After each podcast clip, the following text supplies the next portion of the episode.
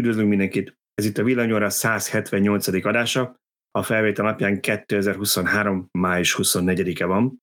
Kicsit korábban veszük fel, mint szoktuk, úgyhogy ha nagyon sok minden történik a hét második felében, akkor egy szívás lesz szombaton ezt kirakni ezt az adást. Reméljük, hogy semmi hatalmas dolog nem lesz. Úgyhogy elmondom, hogy mivel készültünk a mai napra, de először bemutatnám, hogy kik beszélgetnek itt most a stúdióban. A szokásos felállás, Antolci Tibor a főszerkesztőnk. Szia Tibor! Sziasztok! Szűcs Gábor, azaz Szöcske, szia Gábor. Sziasztok. Én pedig Bíró Balázs vagyok. Nézzük is, hogy mi minden lesz ma. Kitiltják-e az elektromos autókat, most éppen a mély garázsokból, erről Szöcskeért, és ennek kapcsán szerintem érdemes kicsit beszélgetnünk. Aztán az urak teszteltek egyszer egy Opel kombot, ami ilyen kis furgon elektromos, és a Dacia Spring bivajerős sportváltozatát, ezt pedig Tibor tesztelte, erről fogjuk faggatni. Sőt, ő járt most egy igen érdekes beszélgetésen, úgyhogy arról még akarunk vele kicsit dumálni. És lesz egy kis szó egy Allianz felmérésről, egy kis szó, gyönyörűen, fantasztikusan megy ez nekem, tehát fogunk beszélni egy Allianz felmérésről, illetve egy adag felmérésről, most ilyen német tanulmány heteket tartunk, az pedig a villanyautók megbízhatóságáról szólt. Úgyhogy ennyi mindenek készültünk már, nézzük meg, ha már Allianz az Allianz spotját, mert ők szponzorálják a podcastot, aztán folytatjuk is. Elektromos autóbiztosítás kalandokra tervezve. Allianz. Ezeknek a videóknak a bejátszása sokkal jobban megy, hogyha előre oda készítem a kezem ügyébe, és csak be kell adni, és nem akkor jövök rá, hogy melyik menüben lehet a StreamYardban, amit elfelejtettem oda tekerni, elnézést mindenkitől, aki egy picit nagy szünetet hallott itt. Szerintem nagyon profi volt. Én azt mondom, hogy Ilyen ez... messzire nem mennék, de oké. Okay. Mintha külön hangmérnökünk lenne olyan. Hogy, hogy mondják ezt angol, ez a te írod alá fizetési csekkeket, hogy innentől kezdve nem, nem reklamálok. Oké. Okay. Na, szóval akkor nézzük, hogy mennyi minden kész, hogy mi az első témánk, mert szerintem ez nagyon érdekes téma. Szöcske írt most erről, de ez egy német hír volt, ha jól emlékszem. Ahol egy bíróság azt mondta ki, hogy nem lehet kitiltani az autókat, az elektromos autókat a mélygarázsokból. Így van. E, igazából itt az előzmény is szerintem fontos, hogy volt egy lakásszövetkezet, a, nem tudom, Németországban így hívják-e nálunk szerintem igen, egy társas ház szerette volna a saját mély garázsából kitiltani. Hogy ez mennyire volt komplex döntés, vagy egy valakinek az áskálódása, vagy valami, az nem derült ki, biztosan utána lehetne menni, de én bevallom, ennyi forrásmunkát nem tettem bele. Ami érdekes, hogy megtették ezt a kezdeményezést, hogy onnan tiltsák ki az elektromos autókat, mert tűzveszélyesek, mire vélhetően az ugyanott lakó elektromos autó tulajdonosok ö, megfellebbezték ezt, vagy nem tudom a jogi szakkifejezést, kár, hogy pont nincs itt, Laci megmondaná a tutit. A lényeg az, hogy a bíróság a villanyautósok javára döntött, kimondott olyanokat, hogy semmi nem támasztja alá, hogy nagyobb kockázatot jelentene, ha ott elektromos autó parkol, de én úgy érzem, hogy nem is ezé volt a döntő szó, bár a tűzoltóság is megszólalt a témában, hanem azért, hogy van egy olyan elektromos autó töltő telepítést támogató szabályozás Németországban, hogy ha valaki a saját parkolóhelyére, akár egy társasház mély garázsában szeretne elektromos autót tölteni, akkor ezelé nem gördíthet akadályt a társasház. Na most, ha megtiltják, hogy bemenjek elektromos autóval a mély garázsba, akkor egyértelműen az ottani töltés elé akadályt gördítenek, mert tök jó, hogy kiépíthetem én oda szabályosan a töltőt, ha utána az automat nem tudom, közelbe vinnek, elég hosszú kábellel kellene töltenem, vagy nem is tudom, mi lenne a megoldás. De a lényeg az, hogy a bíróság a villanyautósok javára ítélt. Fontos döntés ez, és uh, ugye azt is mutatja, hogy mennyire szükség lenne máshol is, vagy hogy mennyire jó dolog az, hogy van ilyen jogszabály egy adott országban, hogy azt hiszem, hogy ezt az angol nyelvterületen right to charge néven szokták emlegetni, tehát hogy, hogy a, a felhasználónak legyen joga ahhoz, hogy föltöltse a saját parkolójában a saját autóját, és hogy ezt ebben ne, gátol, ne gátolhassa meg senki. Ugye fontos, hogy legyenek ilyen jogszabályok, Magyarországon is hiányzik ez, és egyre több helyről hallani, hogy ez probléma, hogy, hogy megcsinálják a töltést. Nem csak az a, az a gond egy társasházban, hogy hogyan finanszírozzák a töltést, de hogy nagyon sok helyen sok esetben vannak ellenzők, és hogyha nincs százszázalékos egyetértés a tulajdonosok között, akkor, akkor nem is lehet megkezdeni a beruházást akár néhány parkolónál. Igen, az a baj ezzel, Oszlóról írtunk mi is, Oszlóban is van egy ilyen right to charge törvény, úgy látszik a németek is ezt átvették, vagy lehetőzővék volt előbb, és ez tök jó. Én attól tartok, hogy Magyarországon ezzel az a probléma, hogy nem lenne elég egy ilyen mondat, hanem erre kéne nagyon részletes szabályozás, mert ugye mondhatják azt, hogy persze építhetsz töltőt, vagy telepíthetsz töltőt, de olyan költséges megoldást ír neked elő mondjuk a társasház, ami nem indokolt, és eredetül vagy csak félelmekre, vagy lustaságra épül, lustaságot azt értem, hogy félig meddig hív a lustaságnak, hogy mondjuk a közös képviselet nem akar azzal foglalkozni, hogy te a közös óráról, óráról vételezel, és akkor neked azt ő kiszámlázza minden hónapban, ezért az olyan te pajod, csináld meg, amíg csak egy-két ilyen ember van, addig ez nekik, ugye ők se a saját bőrükön érzik, valószínűleg nincs elektromos autójuk, úgy vannak, vagy ez ilyen úri huncutság, aki ezt nagyon akarja, jó, hát ha muszáj, akkor legyen, de, de akkor legyen saját villanyórája, húzzák ki neki a kábelcsőt, fizesse ők ki a trafócserét, meg minden. Ugye itt az lenne a lényeg, hogy a lehető legegyszerűbb megoldást válasszuk, tehát például, ha a házban még van felesleges kapacitás, akkor lehessen a közös villanyóráról vételezni, aztán elszámolni, és ennek kéne valami szabályozás, nyilván ne legyen indokolatlan teher a közös képviseleten se, de simán el lehet azzal lehetetlen, hogy azt mondjuk, hogy persze lehet, a törvény elírja, lehet, csak éppen ez kerül neked mondjuk egy millió forint.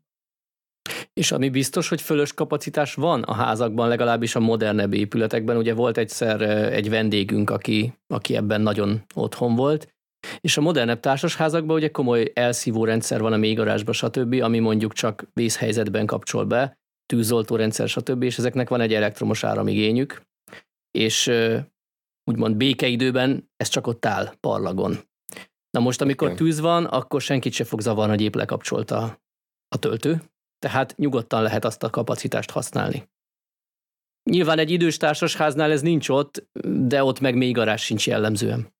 Tehát ha fölgyújtja egy villanyautó a házat, akkor nem baj, hogy a többi villanyautónak se jut töltés. Így van, erre gondoltam. Hát, de arra, arra kis időre még parégig a házadig nem töltesz.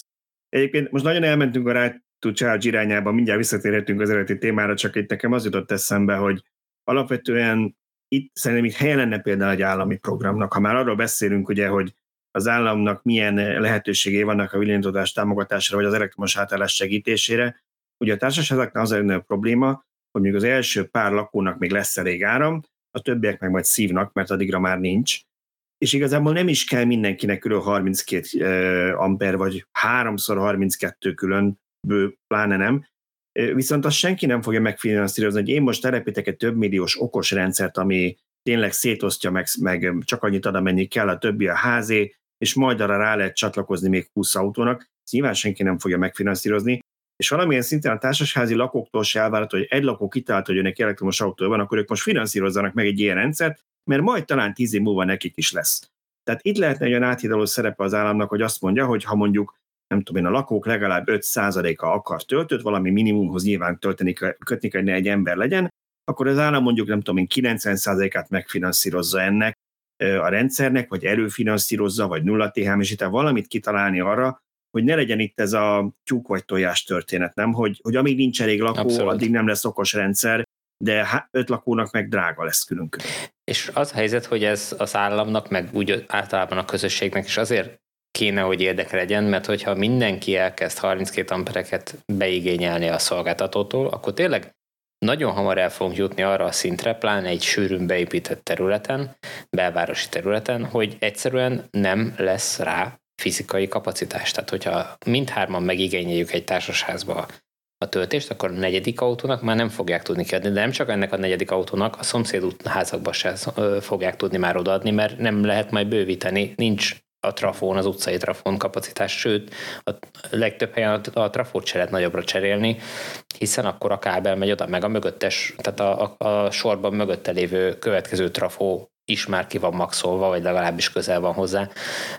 Nagyon-nagyon költséges tud majd lenni a jövőben, hogyha még 10 darab ilyen 32 amperes csatlakozást ki akarnak építeni a, a környéken, már pedig ez borítékolhat, hogy a következő én nem is azt mondom, hogy 10 évben, de az 5 évben, a következő 5 évben meg fognak ezek jelenni. Tehát ez már most probléma Budapesten, rengeteg társasházban probléma. Egyébként épp teljesen véletlenül pont ma uh, hívott egy ismerős azzal, hogy, uh, hogy budai társasház, jól szituált környékkel, néhány lakó előterjesztett, hogy szeretnének elektromos autótöltést kiépíteni a saját parkolójukba, és megvétózta a lakóközösség, nem engedik, pedig hát nyilvánvaló, hogy azoknak is, hiszen egy viszonylag új építésű társaságról beszélünk, jól szituált környéken, nagy valószínűséggel a következő 3-4-5 évben ott, hát nem is mindenkinek, de a nagy többségnek elektromos autója lesz. És ennyire nem látnak előre az emberek, és simán megvétózzák. Hát meg, hogy miért nem engedik, ugye itt kanyarodnék vissza az eredeti témánkhoz, mert ugye lehetnek olyan félelmek, félinformációkra, meg egyéb híresztelésekre épülve, és most én kénytelenek visszaadni egy korábbi cikkre, amit szerintem igen szintén Szöcske követett el, ami, ami nekem rögtön eszembe jutott ez a bizonyos Balaton-Füredi, ugye Füredi eset, ha jól emlékszem, aminek annyi volt valami háttérsztoria, hogy kigyulladt valamilyen autó, azt nem tudom, hogy végül megtudtuk-e, hogy az egy plug-in hibrid volt, vagy a mellette lévő benzines, egy szállodának a mélygarázsában, és utána a szállodó úgy döntött, hogy megtiltja teljesen az elektromos autók töltését, és talán, talán a parkolását is a mélygarázsban, de a töltését mindenképpen. Így van, így van. A fotók alapján, amennyire mi be tudtuk azonosítani, itt egy hibrid, tehát nem tölthető autó állt, és mellette pedig egy hagyományos autó áll, nem mondok márkanevet, ezt elég egyértelműen be lehetett igaz, azonosítani, és a kettő közül valamelyik éget ki, de tényleg elég alapos tűz volt sajnos. A Hát illetve, bocsánat, kiégni mind a, is mind a kettő, mind a kettő kiégett, kiégett, így van. Csak hogy melyik okozta a tüzet, azt nem azt, tudjuk. Azt nem tudjuk, azt nem tudjuk azóta sem. Próbáltunk itt ennek utána érdeklődni, de nem, nem kaptunk egyelőre információkat erről. Úgyhogy a fotókra voltunk hagyatkozva, mert bőségesen jelentek meg a sajtóban fotók és az alapján azonosítgattuk be, és kitiltották innen így van az autókat. Egyébként kíváncsiságból én nem olyan rég ránéztem ennek a hotelnek a honlapjára, és már nincs fent ez a közlemény, hogy ez azt jelenti, hogy már nem tartják fontosan közölni, vagy, vagy nem merik közölni, mert valaki azt mondta nekik, hogy ez így, nem tudom, diszkriminatív, és valójában lehet-e ott parkolni elektromos autóval, vagy sem, ezt nem tudom. Igen, ebben az az érdekes, hogy amit írtál most cikket, hogy visszakanyarodjak a német esetet, és azt mondod, hogy a bíróság ugye végül is azt mondta, hogy emiatt a right to charge törvény miatt elsősorban emiatt nem lehet ezt megtiltani, de ez olyan kicsit elkeni azt a részét a sztorinak, hogy egyébként meg indokolatlan. Ugye a tűzoltóság is megszólalt, gondolom tűzoltósági szakértő a bírósági tárgyalás során, aki elmondta, hogy ők nem látják indokoltnak ezt, mert nem látják azt, hogy nagyobb mértékben gyulladnának ki elektromos autók, mint hagyományosak. Minden adat, amit mi ismerünk, és biztosított társaságokkal, amikor beszélgettünk erről, Sőt, én a napokban is láttam egy másik biztosítottól egy felmérés, a hiszem, svéd adat volt, az is azt mutatta, hogy nem, hogy nem sűrűbben, hanem, hanem sokkal ritkábban gyulladnak az elektromos autók, és ez valószínűleg csak egy túlreakció, egyszerűen az emberek félnek, nyilván érthető valamilyen szinten, mert nem ismerik, csak azt látják, mit látnak a hírekben, lángol az elektromos autón, hát ilyen nálunk biztos nem fog parkolni. Igen, és ebben a német cikkben még volt egy olyan észrevétel is, hogy azt mondták, hogy ha feltételezzük, hogy azonos, vagy, vagy akár kisebb valószínűséggel ég ki egy, vagy gyullad ki egy elektromos autó, azt nehezebb problémásabb volt. És a tűzoltó szövetség erre úgy reagált, hogy valóban jelent kihívásokat, de minden eszközzel rendelkeznek ezeknek a problémáknak a kezeléséhez már. Hát most ez elképzelhető, hogy Németországban előrébb járnak, de pont Balázs, te voltál egy Székesfehérváron, talán egy uh-huh. ilyen bemutatón, hogy szerencsére a magyar tűzoltók is igyekeznek felkészülni az ilyenekre. Hát igen, és akkoriban, bocsánat, csak annyit Tibor, mert hogy, hogy beszéltünk akkoriban erről, sőt, Tibor, talán te javasoltad azt, hogy miért nem, miért nem kötelező, miért nem telepítenek a mélygarázsokba, vagy a, a garázsokba ilyen tűzoltó takarókat, ugye ezt úgy hívták, amivel leterítik az autót, és igazából az úgyis kiég, de nem terjed át a tűz sehova máshova. És akkor pára mondták, hogy azért ezt nem olyan egyszerű használni, amikor tényleg tűzen a tűzoltók is beöltözött tűzálló ruhában, mert ezért botrányos hő van az autó körül, de mondjuk ahogy az simán a a, a tűzvédelmi a része, hogy tűzoltócsapnak vagy, vagy csőnek lennie kell a, a különböző ilyen társasházakban, meg, meg nagyobb épületekben, előletnél lennie kell mondjuk a mélygarázsban egy ilyen pokrócnak, ugye ritka, hogy kettő elektromos autó gyullad egyszerre. És akkor ezt a tűzoltók használták, tehát ez nem azt jelenti, hogy akkor a lakóknak le kell menni ezt használni az életük kockáztatására, hanem a tűzoltóknak legyen ott, csak erre még mindig egyszerűbb az, ha minden tűz, mert valószínűleg több, kevesebb tűzoltóautó van, ezt mondtam múltkor is, mint a hány társasház meg még garázs, legyen inkább minden tűzoltóautóban egy ilyen, aztán a tűzoltók majd használják. Nyilván első körről biztos, hogy, hogy az egy jó megoldás, hogyha tűzoltóknál van egy-kettő ilyen amit, amit fel tudnak használni, és nyilván nem szabadtéri oltásnál a legfontosabb ez, hanem, hanem, hanem ugye egyébként. De szóval az a probléma ezzel egyébként, hogy nagyon nehéz azokat meggyőzni, akik félnek. Teljesen természetes egyébként, hogy félnek új technológia, én abszolút megértem. És tele van a, a, a média álhírekkel, meg, meg nem is feltétlen álhírekkel, de félre magyarázott, meg félre mutat, tehát rosszul bemutatott hírekkel. És amikor összegyűjtenek egy YouTube videóba nem tudom, az elmúlt öt évből olyan snitteket, ahol sorba égnek ki az autók, akkor nagyon könnyű azt az érzést átadni a nézőnek, hogy hú, hát ezek mind sorba kigyulladnak. Arra senki nem gondol, hogy a zsebében ott van most is egy viszonylag nagy kapacitású, legalábbis a méretéhez képest viszonylag nagy kapacitású akkumulátor a mobiltelefonjából, és azt minden további nélkül zsebre vágja, vagy táskájába teszi, vagy ott alszik mellette az ágya mellett, és eszébe nem jut, hogy az fölgyulladhat, miközben töltőn van.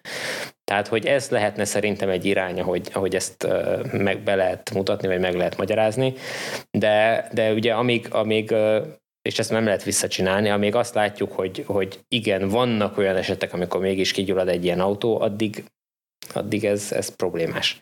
Miközben egyébként sorra gyulladnak ki az, az a benzines meg dizeles autók is, akár álló helyzetben is nem kell ahhoz menjenek és csúcs. Csak az már nem hír. Teljesítmény. Csak az egyrészt nem hír, meg, meg valahogy azt, azt már úgy attól már nem fél az ember, hiszen van saját tapasztalata. Tehát van saját autója, ami még soha nem gyulladt ki alatta. Ergo a benzines meg a dízel autó nem gyúlékony, az a másik szerencsétlen, amely, akinek meg kigyulladt, az meg hát magára vessen, biztos hogy csinált valami hülyeséget, gondolja a legtöbb ember. Holott egyébként ez az elektromosra is igaz lehet, mert ha néha kiég egy elektromos autó, akkor azért többször kiderült már, hogy korábban nem tudom, áthajtott valami szikladarabon vagy akármi, és fizikailag megsérült az akku. Hát ott most, ha Igen. a hagyományos autónak sérült volna meg az üzemanyag tartája, akkor az sem feltétlen egy életbiztosítás az egyik kedvenc, amikor talán a, az egyik ilyen első Tesla tűznél volt az, hogy talán még golyónyomot is találtak a, az akkumulátoron keresztül. Tehát, hogy... Igen, valami hasonló, én is emlékszem, igen. igen. De ha már így, akkor ezek egy rendkívül udvariatlan átkötésünk lesz most, ugyanis ezt nem tudom nevetésnek. Tibornak végre sikerült egy háttérbeszélgetésen részt vennie a CATL-lel, ami egyrészt azért nagyon jó, mert borzasztóan kevés infót kapunk közvetlenül az akkugyáraktól, pedig most már Magyarországon is egyre több van, és mégis nagyon nehéz belőlük kiszedni bármit is. Talán most a különböző botrányok, lakossági felháborodások halatán ők is rájöttek, hogy ha esetleg kommunikálnának a lakossággal meg a sajtóval, akkor kevesebb ilyen idióta tévhit lenne, vagy legalábbis az emberek a megfelelő okok miatt aggódnának, és nem a hülyességek miatt. Szóval Tibornak sikerült ö, beszélgetnie, kíváncsi vagyok, hogy szóba került érten az akutüzek kérdése, neki kerül mi az álláspontjuk. Hát magától nem került volna szóba, de én természetesen szóba hoztam. Soha többet és, nem hívnak meg, azt ugye tudod, csak kérdés. És lehet, hogy ez volt az utolsó beszélgetésünk, de nem, egyébként tényleg pont úgy van, ahogy te mondod, hogy, hogy látják azt, hogy, hogy bár, bár fontos az akkumulátorgyártás, és nagy valószínűséggel azért az emberek többsége tisztában van vele, hogy ez, ez egy relatíve jó dolog, meg ez, ez fontos, de hogy érzik annak a szükségét, hogy többet kommunikáljanak, mint azok az akkumulátorgyártók, akik előttük érkeztek az országba, és hát ezt már én teszem hozzá, akik miatt valószínű nekik most többet kell kommunikálniuk, mert hogy ők bezárkóztak egy dózba, és azt, azt mondták, hogy ők nem akarnak egy ilyen fekete dobozt üzemeltetni, ami, amiből semmi nem szivárok ki, és nem lehet tudni, hogy mi történik benne, úgyhogy ők szeretnének transzparensen uh, működni, amennyire csak lehet.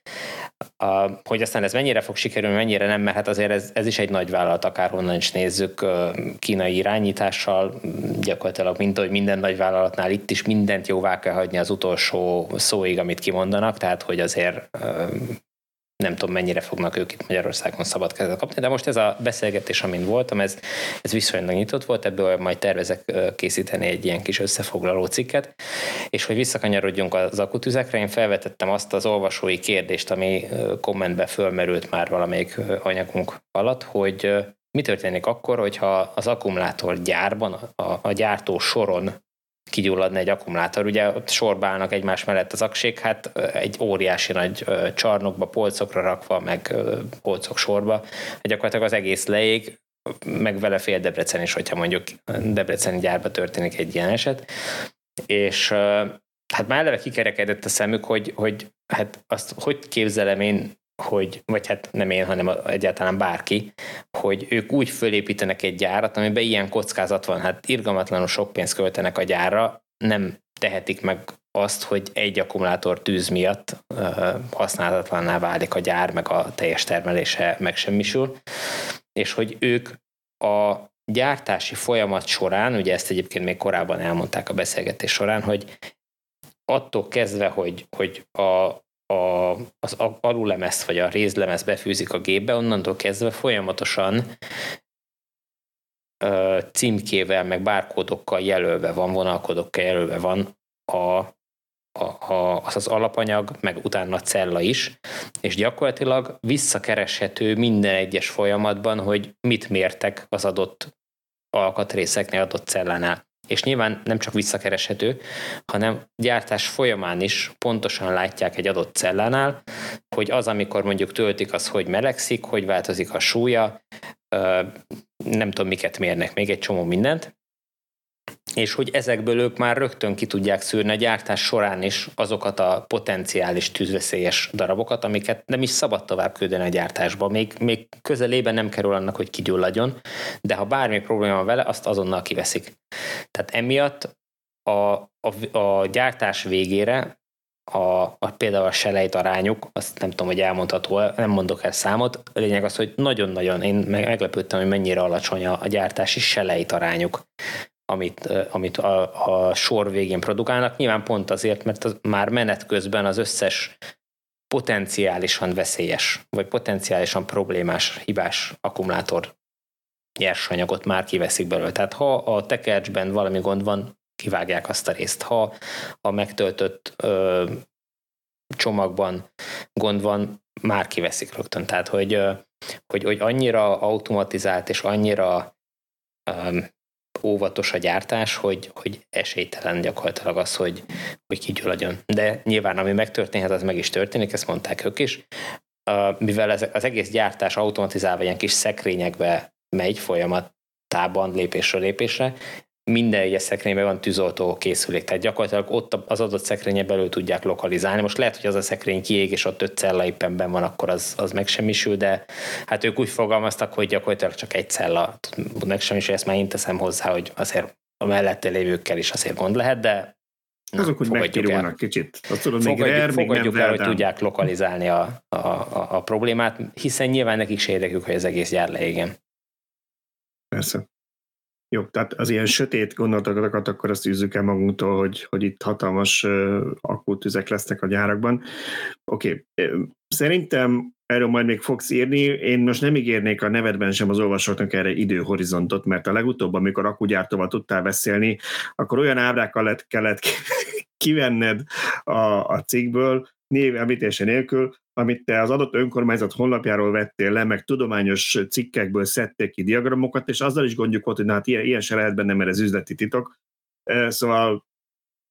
Igen, itt uh, én sem merek ígérni semmit, mert egyelőre még, tehát itt is megkérték, hogy, hogy egy utolsó ilyen adatellenőrzésre küldjem át a, a cikket. Én úgy gondolom, hogy ha figyelembe vesszük azt, hogy mit kértek, hogy, hogy ne legyen benne, és hogyha azokat nem írom meg, akkor, akkor valószínűleg a többi maradhat. Hogyha esetleg valamit félreértettem, akkor azt remélhetőleg javítják, de hogy ez hány nap lesz, mire átfut, ezt nem tudom. Tehát vagy jövő hét vége felé jelenhet meg a cikk, vagy utána hét elején talán, hogyha minden Ugye ez a, ez a mit kértek, minden legyen menet, csak hogy senki ne gondoljon semmi rosszra, de általában a dolgok szoktak lenni, üzleti titoknak gondolnak. Tehát, hogyha mondjuk ők hány percig töltik az akkumulátort, vagy milyen hőfokon, meg hogy kondicionálják az első töltésnél, meg nem, tehát ilyesmik, meg hogy keverik a trutyit, amit rákennek, hogy ezek azok a technikai részletek, amire úgy vannak benne, hogy az ő gyártósorokról még senki nem mondott fel és ment át a konkurenciához, nehogy te általad tudja ezt meg a Igen, másik. igen, igen. Uh, nyilván egy, egy beszélgetés során egy picivel több részletet el szoktak árulni a, a dolgok megértése miatt. Uh-huh. De azok közül, azokra az adatokra, amiket ők üzleti meg gondolnak, egyébként egy csomó olyan van, ami hát nem az most már hogy mondjam, ott van tehát, hogy az interneten, minden publikus egyrészt- oldalon, az nem annyira üzleti egyrészt titok ott van, már. másrészt meg józanész, tehát hogy mm, nem akkora nagy ö, dolog, de, de ilyenkor szokták jelezni, hogy ezt, ezt csak úgy nekünk mondják. Úgyhogy ö, ilyenek vannak, de, de ez nem, nem azt jelenti, hogy most hallgassuk el, hogy mit tudom én, ők egyébként ki szokták eregetni az NMP-s levegőt oda a szabadba, de azt ne írjuk meg, mert hogy ez, tehát ilyen, nem, nem ilyenekre kell gondolni. Nem úgy gondolom, elmondják, úgy gondolják, nincs olyan jó memóriát, hogy ezt a rengeteg adathalmaz megjegyezd, telefonodat úgyis elvették a portán, tehát rögzíteni nem tudod, aztán kiderül, hogy baromi jó emlékező tehetséged van, fejből 20 tizedes jegyig mindenféle összetevőt fel tudsz sorolni. Igen, utána a bár cikkben. csak, de igen, tehát hogy, hogy erről van szó nagyjából, igen. Oké. Okay. Na hát akkor térjünk át a következő témára, ami dupla, mert mind a ketten autót teszteltetek, és engem személy szerint mind a kettő nagyon érdekel. Az egyik az azért kezdeném Szöcskével, mert ugye mindig elmondjuk, Költöznél? hogy mennyire... Nem ez volt az első gondolatom, hanem az, hogy, hogy mindig elmondjuk, hogy mennyire fontos, hogy ne csak a személyautókat, hanem a teherjárműveket is elektrifikáljuk, ami egy abuzált kifejezés, mondjuk azt, hogy legyenek teljesen elektromosak és hogy ebben nem mindig jó a kínálat, vagy nagyon drága, de nem annyira jók a paraméterei. Na, mit tud ezen a egyenleten, vagy mit tud ezen a koordinátorrendszerben az Opel Combo e-Cargo XL? Ú, az egész nevét megjegyezted, vagy Nem puskáztad. felolvastam. Így könnyű. Mondanám a lényegre, hogy lelövöm a poént, én úgy gondolom, hogy ez egy nagyon-nagyon szuper megoldás az olyan vállalkozásoknak, akik nem szállítmányozást végeznek, ugye ahhoz talán ez a méret kicsi is, tehát mm, ezzel csak nagyon apró dolgokat lehetne szállítani hosszabb távra, tehát nem, nem azt kell figyelembe venni, hogy valaki az egész országban teríti az árut, és ilyennel fogja hordani. Ez a méret, vagy ez az autó azoknak ideális, aki mondjuk villanyszerelő, klímaszerelő, vízvezetékszerelő, tehát rengeteg szerszámot magával kell hordania, ezt nyilván nem akarja otthon ki és bepakolni, valószínűleg bepolcozza ezt az autót, de még férjen el némi anyag, esetleg egy létre a tetején, stb. És ők általában nagyon sokat mennek, mert napközben kiderül, hogy oké, okay, hogy egy helyre elmegyek dolgozni, de még el kell mennem egy másik helyre felmérni a jövő heti munkát. Kiderül, hogy um, valami anyag még sincs itt a kocsiba, vagy esetleg szerszám, ezért el kell szaladni a környező boltba valamit beszerezni. Tehát sokkal többet rohangálnak ők, mint az ember hinné. Viszont azért ebben az ilyen 150-200 km körüli hatótávban ebben azért benne vannak nap, mint nap. Tehát az éves futásuk elég magas, de ez napi viszonylag kicsikből tevődik össze. Na, szerintem nekik nincs jobb egy ilyennél. Egy dízel eleve nem jól tolerálja a rengeteg rövid utat, másrészt egyre több országban, még nem Magyarországon, de Európában egyre több országban vannak olyan régiók, ahova már nem lehet behajtani hagyományos autóval, vagy komoly behajtási díjat kell fizetni. Na, oda megint csak ideális lehet, hogy egy elektromossal bemehet. Tehát én úgy gondolom, hogy ennek a felhasználói körnek nincs jobb ettől az autótól, vagy nem csak ettől, nyilván nem az Opel kombótól, hanem ennél a, ennél a kategóriájánál nem, nem tudnak jobbat választani. Ami de nem mondom, hogy meglepett, mert én ugye teszteltem ugyanezt az autót Peugeot Rifter és Citroen Berlingo néven személy, személyszállító kivitelben, Tehát nagyjából tudtam, mire számítok, de azért úgy mégis meg, meglepett, hogy manapság egy ilyen kis teherautó már abszolút személyautós komfortot ad. Tehát ebben az autóban nem magas az üléspozíció, beül az ember, tényleg úgy, úgy ül benne, úgy vezeti, mint egy személyautót. Egyetlen dolog, amire úgymond vigyázni kell, hogy hogyha jobbra nézel sávváltáskor, akkor nem látsz ki a befalazott oldalfal, meg befalazott hátfal miatt. Tehát nagyon hasznos, hogy mondjuk már ebbe a kategóriában is van egy holtérfigyelő, és a tükörbe belevillog neked, hogyha van ott valaki, akit te nem látsz. Tehát szerintem ezek a vezetés támogató rendszerek rengeteg kis apró balesettől tudnak megóvni, meg kímélni, mert, mert egyszerűen kipillant az ember, két dolgot tehet, vagy folyamatosan nézi a tükröt, hogy fel legyen készülve arra, hogy bár- bárki oda kerülhet, vagy, vagy kockáztat, és elkezdi lassan behúzni vízig benne, hogy majd a másikat fékez egy kicsit. Na most, ha itt bevillog a holtérfigyelő, az tök előnyös, és tényleg egy ablakos autóba oldalra nézve ezt rögtön kiszúrod, ebben, ebben meg nem, hiszen a lemezen nem, nem látunk át. Kicsit olyan fapadosnak tűnt az utastérion, látszatok kemény kopogos műanyagok, ami, ha azt mondom, hogy ez munkavégzésre van, akkor még lehet, hogy előny is, mert nem kell annyira babusgatni. Mi volt a, a, a te tapasztalatod? Hát szerintem egyáltalán nem volt vészes, hát nyilván itt, itt nem azt kell elvárni, amit, amit egy prémium autótól elvárunk. Nekem ilyen kettősség volt az autóban, hogy például én úgy elsőre meglepődtem, hogy nincs benne kulcs nélküli rendszer, de ez nem azért van, mert nem lehet a kulcsot a helyére illeszteni, hanem én már megszoktam a tutit, mert manapság a tesztautók, meg már saját autóim is mielőtt villanyautózni kezdtem, már kulcs nélkül is autóm volt. És ugye egyszerűen hozzászoktam, hogy tíz éve nem kell a zsebemből kivenni a kulcsot, tehát amikor beültem, kerestem, hogy hol az indító gomb, aztán nem az volt, hogy mint a Teslában nincs, csak D-be kell tenni, hanem be kell tenni a kulcsot és elfordítani, hogy életre keljen. Tehát tehát, ö, attól volt, nem ettől volt kettőség, attól volt kettőség, hogy egyrészt be kell tenni az indítógombot, másrészt a, a személyautós testvérekben meglévő navigációs rendszer a, a nagyobb képernyővel az meg benne volt. A sávelhagyásgátlás az benne volt, és ez nekem egyébként új volt. Nem tudom, hogy ez azért van, mert egy kicsit fiatalabb volt, mint az általam tesztelt személyautó testvérei, vagy egyszerűen felszereltség kérdése, de, de ez már ráhúzta a kormányt a terelővonalra, nem engedett ki, kisodródni, a korábbiak meg ezt nem tudták. Tehát, tehát voltak benne tök előremutató dolgok, amire az ember egy munkás buszban nem számít, ugyanakkor be kellett tenni a kulcsot a helyére. Hát igen, a műanyagok azok, azoknál szerintem az is szempont egy ilyen autónál, hogy az ember kibe ugrál, esetleg koszos kézzel, munkásruhában, akármi. Tehát fontos, fontosabb a, puhasságnál a tisztán tarthatóság és tartóság. Uh-huh. És én úgy gondolom, hogy itt kell hozni egy kompromisszumot, hogy igenis lehessen bátran letörölni, letakarítani, és ne nézzen ki az a, az a munkás autó se három év után úgy, hogy, hogy nincs gusztusod beleülni. Hát meg az a helyzet, hogy azért ez akárhogy is nézzük luxus, és nem feltétlen biztos, hogy valaha megtérül az, hogyha te nem tudom, 3 millió forinttal drágábban veszed csak azért, mert hogy belül mindenféle csili nagyon kényelmes, meg nagyon luxus anyag van benne, meg hogy tudom, kulcs nélkül indításon, bár mondjuk pont egyébként az ilyen kulcs nélküli bejutás, meg indítás, ez például az ilyen futárautóknál szerintem rendkívül fontos, hiszen ők nem tudom, naponta 30-szor vagy még többször ugrálnak be, meg ki az autóba, hogyha azt minden alkalommal kulcsal kell bezárni, akkor az nyilván maszerás, tehát hogy ebből a szempontból nem, ez... nem, tehát úgy, úgy nyílt, tehát nem kellett a kulcsot az ajtóba is bedugni, tehát úgy mm. nyílt, a gyújtás kapcsolóba kellett volt. bedugni, csak távirányítós mm. volt, igen. Aha. Tehát nem volt, elő kellett venni zsebből. Egyébként igen, tehát munkásautónál azért is fontos ez, mert általában van valami az ember kezében, egy csomag, egy szerszám, vagy akármi, tehát, tehát igen, nagy, nagy könnyítés. De egyébként rendelhető hozzá, én úgy emlékszem, csak ebben a példányban nem volt benne. Attól, hogy most jelent meg a cikkünk, már vagy három hete visszadtam, úgyhogy nem tökéletesen friss az élmény.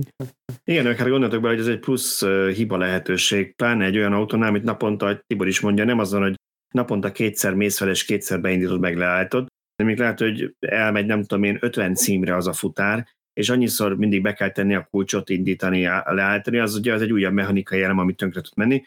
Mindegy, ha lehet bele utólag, vagy lehet bele el, extraként rendelni, szerintem az valószínűleg hasznos lehet. Jó, tudom, ilyenkor mindig előszokott jönni azt, hogy na de mi a valós hatótávja, meg egyébként is mennyit tudott menni, és hogy mennyi, mennyi teherbírást kell az akok súlya miatt, vagy mellőzni a futárnak. Uh-huh. Hát most fejből mondom, a hagyományos meghajtású változat a felszereltségtől függően ilyen 150-200 kilóval bír többet. Uh-huh. Ennek ilyen 600 valamennyi, azt hiszem a terhelhetősége a hagyományosnak, meg ilyen 700-900 között szor. Ö, hát most ezt, ezt a felhasználónak kell eldönteni, hogy számára ez egy vállalható kompromisszum, vagy sem. A hatótávról meg ugye... Visz. Hát igen, nyilván, nyilván nem mindegy, hogy mondjuk valaki hőszigetelő anyagot szállít, és azzal teszi tele az utasteret, vagy vagy bowlinggolyókat. Bowlinggolyókat, így van, vagy akkumulátorokat, vagy akármi nehéz dolgot. Ugye a hatótávot én azért nem érzem parának ebben egy ilyen típusú autónál, mert nem, nem gondolom, hogy ezzel valaki országos szolgáltatást fog végezni. Ugyanakkor egyébként ezek a Stellantis alapú autók egész jól töltenek akkumérethez képest. Tehát ilyen bruttó 50 kWh akku van benne, amivel mondjuk autópálya tempóban 150 km-nél nagyon többet nem, nem lehet számolni, de, de nem hiszem, hogy ez, ez releváns, mert nem sokan fognak ezzel hosszabb távon autópályázni. Városban meg időjárástól, körülményektől, terheltségtől függen egy ilyen 2-300 km közé lőném be a hatótávot, az meg még ha sokat is megy egy ilyen szakember, aki ezt megvásárolja, azért naponta 300-at nem fog menni, mert nem marad idő dolgozni. Pontosan. Pontosan. Itt megint a... az lesz a fontos, mint mindenhol a villanyautózásnál, hogy parkolás közben lehessen tölteni. Igen, meg azért nem örültökről ezt mindig el szoktam mondani, hogy ha mit tudom, napközben ebédszünetben 10 percet rá kell valahol tölteni. Tehát, hogy ez a legtöbb embernek bele kell, hogy férjen a napjába. annyira, Igen, annyira ezzel sűrűn. A, ezzel a hatótával valószínűleg elég, amikor visszamegy a logisztikai raktárba a város körül valahol, akkor, akkor töltik. Tehát nyilván Igen. városban ez bőven elég egy napra. Egyébként lesz majd még egy interjúnk, én már olvastam a, a draft változatot, a, annak a cégnek a vezetőjével, aki a, az első ilyen átépített elektromos kamionokat használja, már több mint egy éve megvannak náluk, és az egyik legmeglepőbb mondat, most így elspoilerezem a, így szűk körbe a, a cikkből, hogy számomra az egyik meglepőbb dolog az volt, hogy, hogy kiemelte, hogy, és erre nem István kérdezett így rá, hogy a, egy, egy év alatt a, azok a kamionok öt napot estek ki a, a műszakból. Tehát, hogy ennyi, ennyi, ennyi ideig nem tudták használni. Azt mondja, hogy ez a dízeleknél ez elképzelhetetlen. Tehát, hogy, hogy ennél csak az olajcserék meg a, az egyéb ilyen rutin műveletek miatt többször esnek ki, és akkor még a váratlan javításokról nem is beszéltek. Tehát, hogy a, az elektromosok eszméletlen megbízhatóak voltak, annak ellenére, hogy hát úgymond ez csak egy átépített valami, tehát nem egy, nem egy nagy világcég által millió kilométeren kitesztelt példányok, hanem első egyedi darabokról van szó.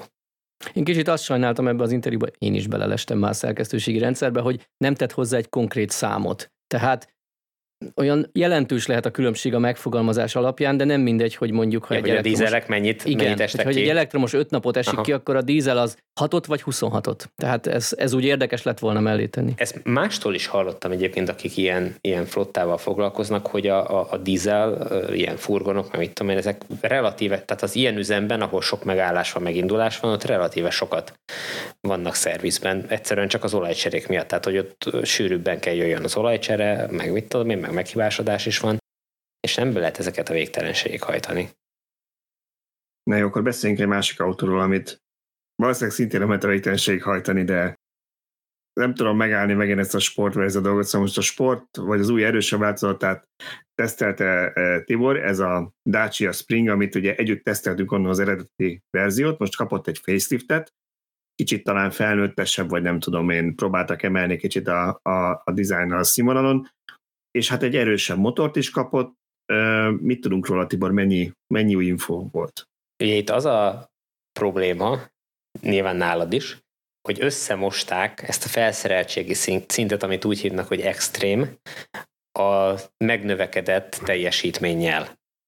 Tehát, ja, igen, tudom, korábban... már ezen, ezen poénkodtam én is annól a beharangozott cikkben, mert annyira kézenfekvott, hogy nem tudtam kihagyni az iccet, hogy ugye extrém teljesítmény, és akkor mennyi 65 lóerő? Igen, de nem, de, de az extrém, az extrém az a felszereltségi szint, annak uh-huh. igazából semmi köze a teljesítményhez, az egy teljesen véletlen dolog, hogy a, az elektromos változat pont most egy nagyobb uh, teljesítményű motorral jött ki, és uh, itt most a képen, akik a Youtube-on nézik, uh, látható az autónak az akkumulátora, hát ez csak egy ilyen kiállított darab, és ott beraktak az akkumulátorba egy, egy kijelzőt, hogy mit tudom, különböző grafikákat mutattak ott rajta meg a motor, és először én, mikor odasétáltam ezt, azt hittem, hogy ez csak valamilyen ilyen lekicsinyített példány, de aztán rájöttem, hogy nem, ez effektíve ennyire kicsi. Most az a baj, hogy úgy fotóztam le, hogy, hogy nem, nem áll mellette senki, de hogy, hogy ez, ezek annyira, annyira picik, hogy, hogy döbbenetes. Ez engem azért lep meg, mert én már láttam élőben is, nem csak fotón, például a Nissan Leaf akut, ami ennél egy kicsit kisebb, vagy hát ugye attól függ, melyik Nissannak nézzük az akuját.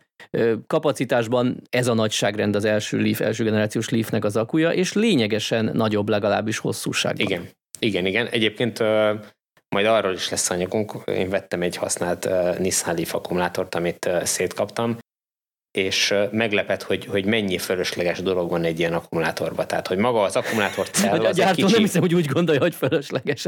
Jó, nyilván nem fölösleges, csak hogy, hogy valahogy nekem ami úgy nem tűnt... Akku. Ami nem akku, hanem egyéb erre Így van, így van. Nekem, nekem úgy tűnt, hogy, hogy ez ilyen, mintha ilyen proof of concept jellegű dolog lett volna, amit összeraktak egyszer, és, és, és aztán azt mondták, hogy hú, emberek, ez így működik, akkor küldjük gyártásba, és akkor csináljuk így, mert jó lesz ez.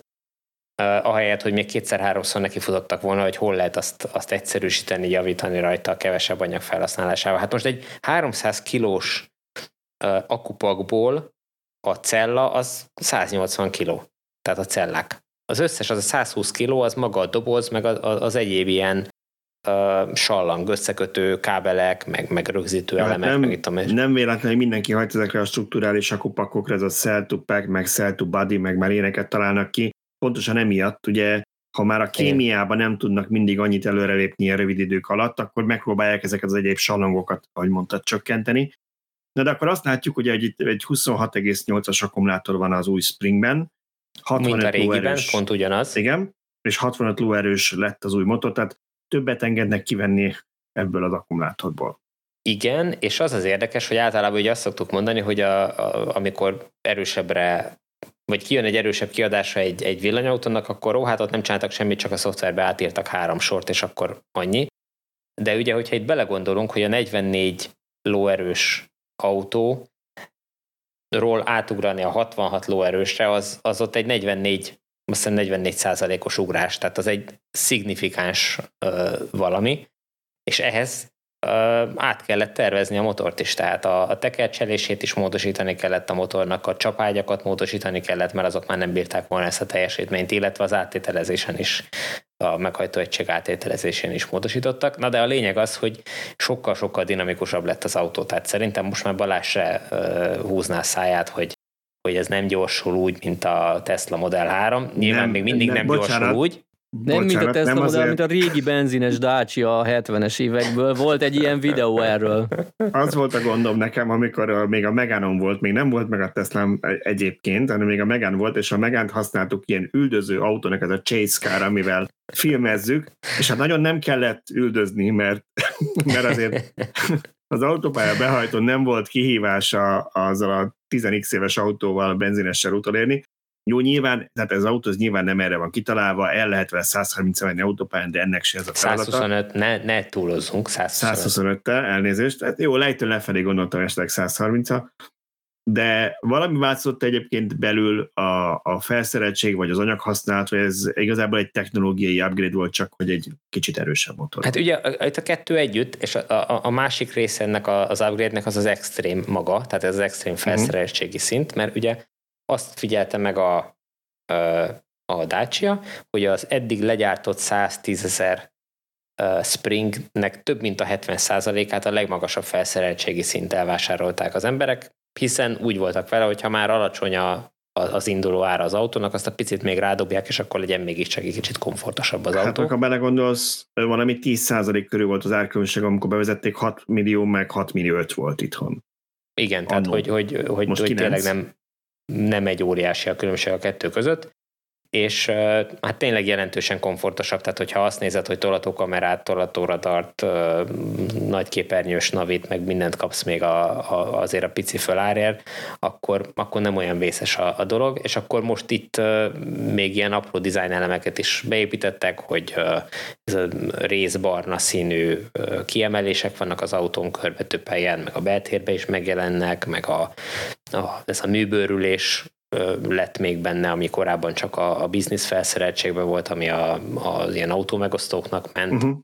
Tehát, hogy, hogy tehát a, a, hogy mondjam, az alapverzióhoz képest ebben egy jelentősen barátságosabb belső tér van, és teljesen jó használt az autó. Bécsben tudtuk kipróbálni, és Bécstől a nyugatra nagyon ilyen dimbes, dombos, hegyes tájak vannak. Én nem jártam még arra korábban, de arra találtak ki egy, egy útvonalat, és úgy mászott fel a hegyen, mint hogyha vízszintesen mentünk volna. Tehát, hogy tényleg nagyon korrekt volt az Akkor autó. kellett ez a dinamizmus növelés. Én nem vezettem egyiket se, se a régi, se az új verziót. Sokat tesz hozzá élményben?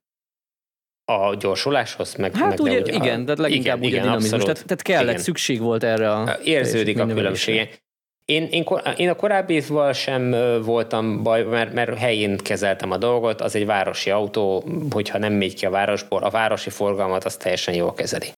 Nyilván, hogyha elővárosi használatban használod, akkor na, meg fognak előzni ketten, mire fölhajtasz az autópályára, hát ez van, tehát hogy nem, nem versenyautó, de ezzel már ezzel is meg fognak előzni a teszlások, de hogy, hogy ez már nem annyira Azért kell a helyén kezelni, mert nyilván nem egy Teslahoz, vagy bármi nagyon erős elektromos autóhoz kell ezt hasonlítani.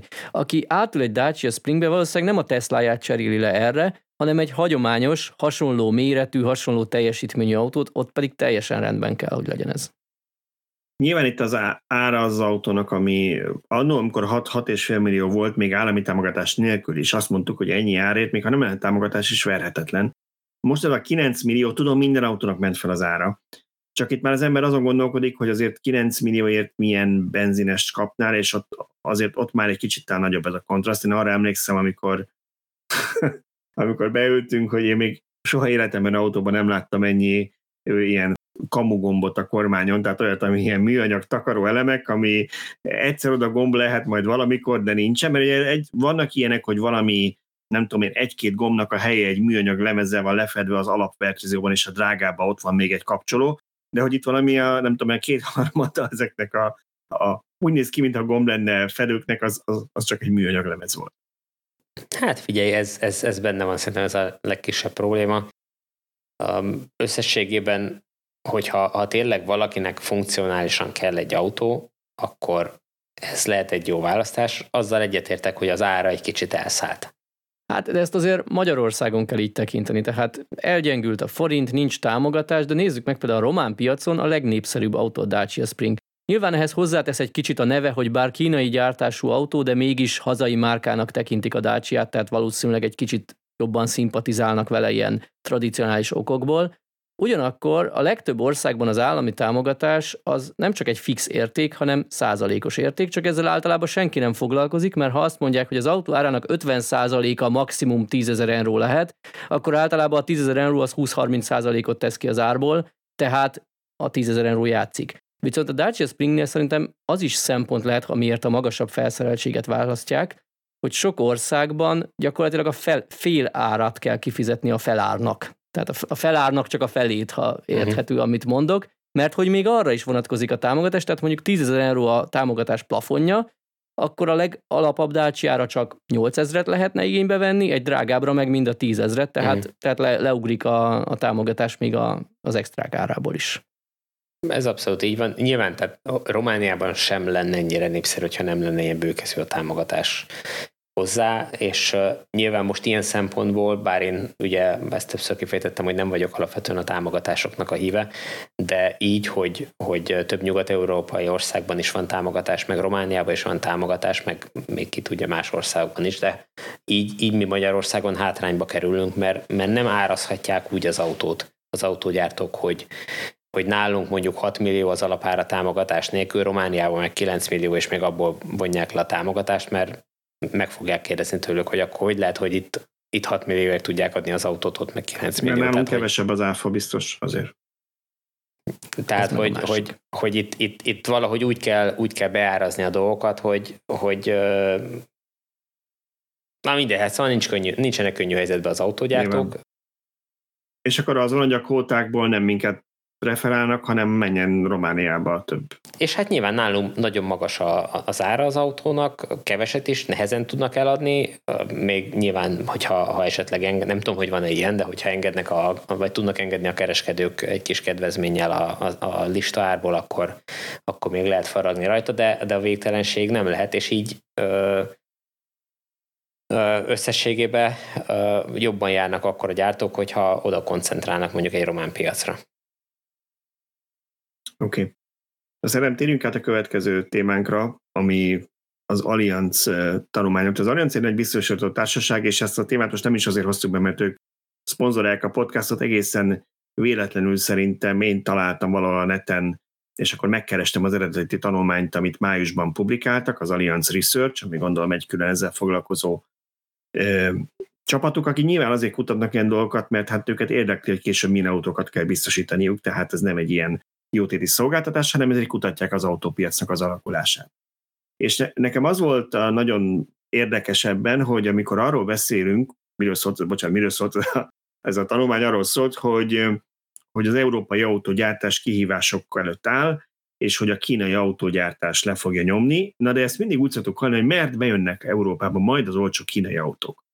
És itt azt mondták, az volt a lényeg ennek, hogy igen, be fognak jönni, kevesebb európai lesz helyet, tehát nyilván valamit számít, azt hiszem valami 13 ot mondtak, hogy ők annyit látnak, hogy 2030-ra nagyjából az Európában legyártott helyi darab számhoz viszonyítva kb. 13 százaléknyi lesz, bejön kínai, ami nem a világ, tehát ez nem tragédia, és nem ez lesz a fő probléma az európai autógyártóknak, hanem, hogy Kínában ami a világ legnagyobb autópiaca, és az európai autógyártóknak nagyon nagy piaci részesedésük volt, nem versenyképesek az elektromos modelljeik, a benzinesek iránt már most látszik, hogy egyre kevesebb lesz a kereslet, még nem indult el meredeken a lejtő lefelé, de látszik, hogy merre halad a történet, és hogy nagyon jelentős profitkiesés lesz, ami 7 milliárd eurót írtak évente nekik, illetve az európai gazdaságnak összeadják, akkor ilyen 40-50 milliárd eurójába fog az fájni, hogy az európai autógyártóknak a kínai értékesítése mennyit fog visszaesni. Hát igen, és ezt erről tényleg relatíve keveset beszéltünk, pedig hát itt volt előttünk. Látható volt, hogy a, az európai autógyártók egyre nagyobb ö, részének nagyon fontos piaca, tehát hogy gyakorlatilag a, a kínai piac nélkül ugyanúgy nehezen fognak, vagy tudnának boldogulni, mint a Ford az F-150-es nélkül Amerikába. Tehát, hogy ha, ha azt elveszíti, azt kihúzzák alóluk a, a kínai piacot, akkor, akkor tényleg egyre nehezebb lesz a, a gyártás, meg a, a megfelelő gyártási méretet föntartani. Némelyik márkának, nyilván nem mindegyiknek fog ez problémát okozni, de azért lesznek olyan márkák, amelyiknél ez, ez komoly érvágás lehet. Igen, hoztam ez most egy grafikont, bocsánat, csak egy szemetelésképpen, aztán akkor Szöcske tudsz erre reagálni. Csak hogyha valaki YouTube-on látja, akkor látja, ha nem, akkor meg gyorsan elmondom az audio hallgatóinak, hogy nagyjából az látszik ezen az ábrán, hogy ahogy úgy 2020 környékén elkezdett megnőni a Kínában a NEV autóknak az értékesítése az aránya a piacon, hogy a NEV kategóriának hívják ők a tisztán elektromosat és a plug-in hibridet együtt. Technikailag a hidrogénes is beletartozik, de az ott is ilyen kerekítési hiba. Szóval ahogy növekedett a, ezeknek a, a, az aránya, ugyan, ugyanolyan vagy, vagy hasonló mértékben növekedett a kínai autógyártóknak, a kínai kínai kínai autógyártóknak, tehát nem csak a európai gyártók kínai gyárai, hanem a kínai márkáknak a részesedése a piacon. Tehát magyarul ez egy párhuzamos folyamat, és ezért mondják azt, hogy afelé tart, hogy ha nem lesz versenyképes az európai elektromos modell kínálat, akkor ez csak fel fog erősödni. Én egy kicsit távolabb lépve nem konkrétan erre a grafikonra, vagy ezekre az adatokra reagálva így a károgókat szólítanám meg, akik azt mondják, hogy hát az EU az hogy megszivatja magát ezzel a 2035-ös tiltással, hogy nem lehet hagyományos autókat eladni, mert hogy a világ többi részén majd hogy fog menni. Hát itt a remek példa, hogy Kínában, ahol, ahol csak a támogatással léptek talán előrébb, mennyire felpörgött a kereslet a új energiás autók. Ki, furcsa egy kategória, kimondhatatlan nevű kategória. Nekem ők így nevezték el ezt. Szóval, hogy nagyon-nagyon nő a népszerűségük, és ez egy ilyen öngerjesztő folyamat lesz, amikor már minden második szomszédodnak ilyen van, akkor már te se fogsz akarni hagyományost venni. Tehát ez az egyik. A másik pedig, amit szintén ilyen károgás szokott lenni, hogy az EU kinyírja a saját autópiacát, a saját autógyártóit azzal, hogy kötelezővé teszik nekik. Hát én, én szerintem, én meg úgy érzem, hogy inkább próbálja megmenteni az európai jogszabályalkotás a saját gyárait, a saját iparát, hiszen ezek a nagy mamutok, hogyha az EU nem kvázi kényszeríteni rájuk a, a váltást, akkor még mindig reszelgetnék a saját kis dízelmotorjaikat, és csak pislognának, hogy a világ elszalad mellettük, és, és a kínai gyártók átveszik a kínálat, vagy a kereslet kielégítését. És inkább köszönje meg az EU-nak mindenki, hogy munkahelyeket ment meg, meg az európai autóipart menti meg azzal, hogy ezzel az előírással rákényszerítette az európai gyártókat, hogy kapjátok össze magatokat és kezdjetek el fejleszteni, mert erre lesz igény a következő évtizedekben. Most láttam valamelyik nap egy uh, ilyen animációt, ilyen példabeszéd jellegű dolog, lehet, hogy láttátok ti is, hogy uh, közösségi médiával megosztva, hogy uh, ha beteszel egy egeret egy befőttes üvegbe, ami tele van magokkal, akkor, akkor nagyon boldog lesz, elkezd zabálni és nem fogja föl mindaddig, amíg meg nem eszi az összes magot az üvegből, hogyha megeszi az összes magot, akkor nem tud kijutni az üvegből. És ez nagyon jó példázza azt, hogy a rövid távú, meg hosszú távú célok, hogy mennyire ellentétesek egymással, és hogy mennyire időbe kell észrevenni, hogy mikor nyírod ki a hosszú távú céljaidat, vagy hosszú távú lehetőségeidet, azzal, hogy, hogy gyakorlatilag csak a rövid távúakra koncentrálsz. Igen, hát van itt még egy grafikon, tudom, hogy nem akarunk túl sok számmal dobázni, de azért itt még egyet érdekesnek tartanék, amire nem baj, hogyha felhívjuk a figyelmet. Ugye ez Ugye az a európai autógyártók kínai eladásaiba két tétel van, egyik, amit innen importálnak mondjuk Európából Kínába, ez pár típus, de ez egy viszonylag alacsony szám. A másik viszont az, amit helyben gyártanak, hogy ezek a bizonyos ilyen vegyes váltok Kínában, ami kötelező volt megcsinálni őket, és az látszik, hogy itt már megindult lefelé a rejtő. Nem csak abszolút darabszámban, mert ez mindenhol a világon az autóadások csökkentek, de a regisztrációt az autóadások százalékában is most már 20 százalék, ugye? 20 százalék alatt van, igen. A helyben, Kínában gyártott európai autók aránya, ami azért még ilyen 25 meg a fölött volt. Úgyhogy ez egy olyan folyamat, ami hát nem tudom, visszafordítható-e, de ahhoz, uh, ahhoz hasonlították, hogy az volt itt az egyik analógia, ami Amerikában játszódott a 70-es, 80-as években, ahol a japán márkák nagyon gyorsan betörtek, és gyakorlatilag elkezdték lenyomni az amerikai márkákat. Itt egy másik grafikon van a képernyőn, gyakorlatilag az látszik, hogy a 70-es évek elején még ilyen 0 százalék, vagy 1-2 százalék volt a japán márkák részesedése az amerikai piacon, és aztán így ez a 80-as évek közepére felment ilyen 20 sok százalékra. És állítólag akkor azt mondták az amerikaiak, az amerikai kormányzat, hogy jó, akkor a japán gyártókat arra próbálják ösztönözni, hogy kezdjenek autót gyártani Amerikában. Mert ugyanakkor valóban a profit rate részét kiviszik, de még mindig jobb, hogyha Amerikában gyártják Amerikának az autókat, és ezzel beszállítói láncot tartanak el, meg munkahelyeket teremtenek, és az látszik a grafikonon, hogy a japán gyártók kínai részesedése az továbbra is, azóta is volt egy kis felfelé menet, de most is ilyen 20 és 30 százalék között van valahol, viszont ezeknek az autóknak már a kétharmada Amerikában készül, és nem importálják Japánból őket. Úgyhogy ez volt a másik, amit mondtak a, az Allianz kutatói, hogy lehet, hogy arra kéne az EU-nak ösztönözni a kínai gyártókat, hogy Európában gyártsák a, kína, a kínai autókat, amiket az európai piacra szánnak. Hát igen, ez, de ez csak egy, egy részét oldja meg a, a problémának, ugye az európai piacos Persze. dolgokat, a, a kínai piac elvesztésével, vagy elvesztésén nem segít, és ugye ami a legdöbbenetesebb ebben az egész folyamatban az, hogy hogy a, az európai autógyártók az Európába szánt villanyautóiknak egy részét is Kínában gyártják.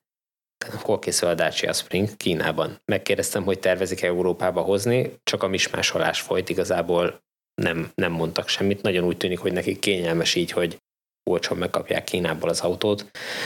Valószínűleg itt Európában se a, se a gyártás nincs fölkészülve rá, se a, a, a költségek nem alakulnának úgy, hogy, hogy évi 110 darabért, vagy mit tudom én, hát lassan két éves modell, tehát lehet, hogy akkor évi 50-60 ezer darabért érdemes lenne egy gyártósort beindítaniuk.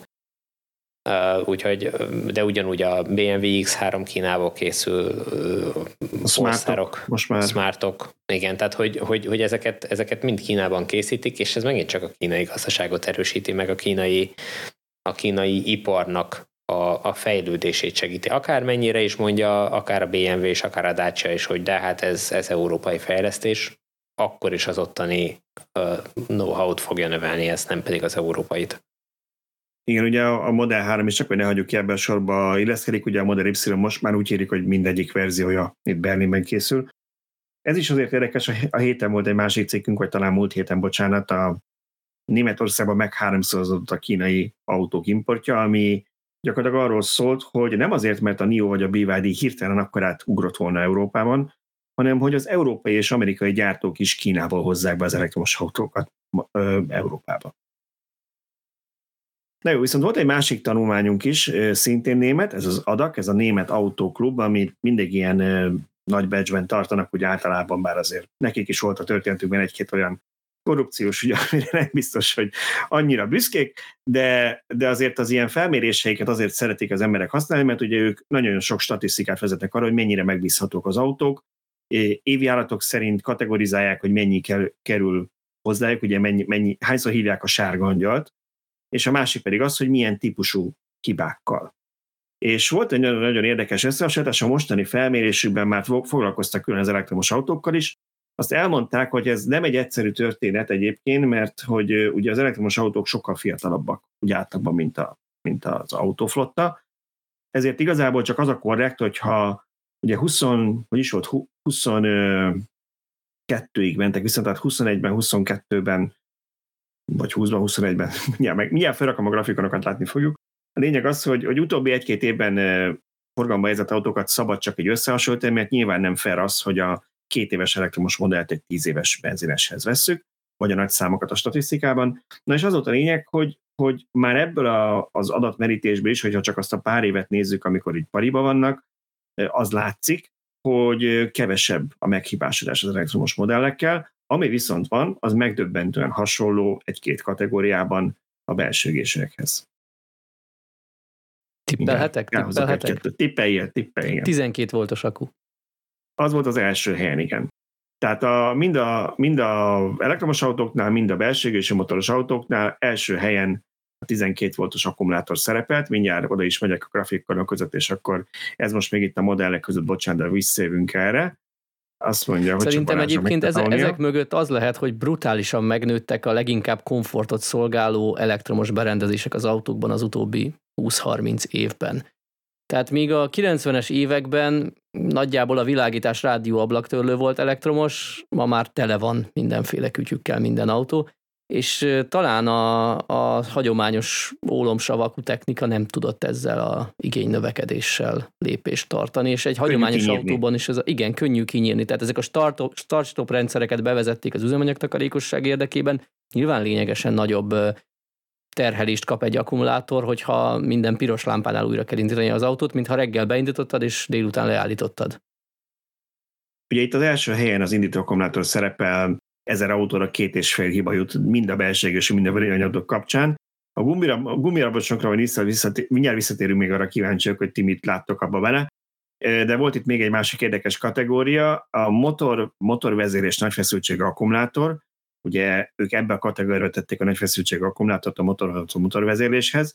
Itt 0,2 a villanyautónál és 1,3 a belsőgésű motorosnál, ami nem a világ vége ezer autóra, de azért nagyon nagy a különbség, és nem az látszik be, hogy az akkumulátorok itt pikpak meghalnak, ez egyik.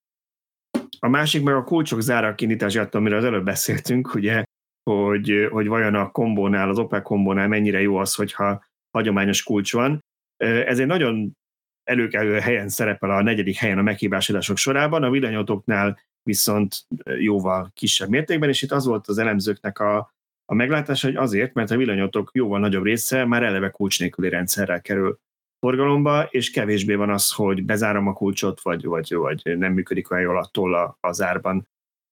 Tehát érdekes, hogy már ez a statisztikákban is megmutatkozik.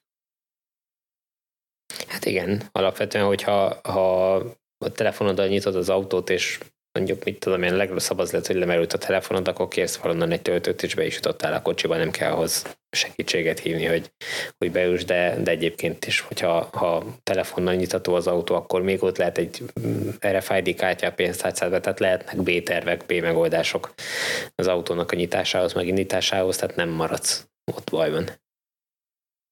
Na és akkor itt van a gumiabroncsok kérdése, ami nekem nagyon vicces volt, mert eh, hogy azt látjuk, hogy gumiabroncsoknál jóval kevesebb a meghibásodás elektromos autónál, mint hagyományosnál, ami elsőre úgy nem igazán logikus, vagy hát nem értjük, hogy ez miért lenne.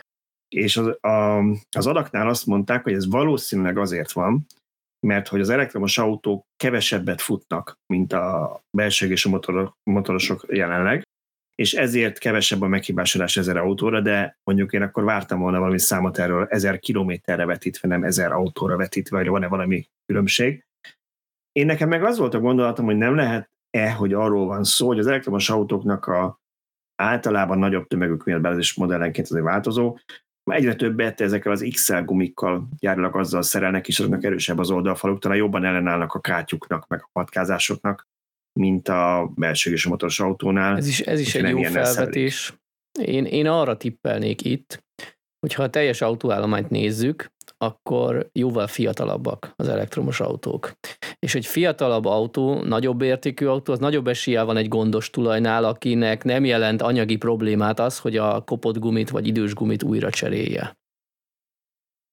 Ez is lehet. Nem tudom, de hát itt 2020-ban forgalomba helyezett autókról volt szó, tehát nem, ja, nem hogy, arról ja, van hogy szó, ezt hogy leszűkíti, itt... tehát innentől, aha, értem. Igen, én mondtam, igen, az összehasonlították, amikor összehasonlították a villanyautókat és, az, és a hagyományosakat, akkor 2020-ra szűkítették azért, hogy ne legyenek ilyen problémák ebben. Igen, tehát elméletileg ilyen probléma nem kéne legyen, hát nem tudom, ha csak az nincs, hogy, hogyha nem tudom, valamiért jobban kiméli a gumit, ha jobban gyorsítasz vele, vagy ilyesmi.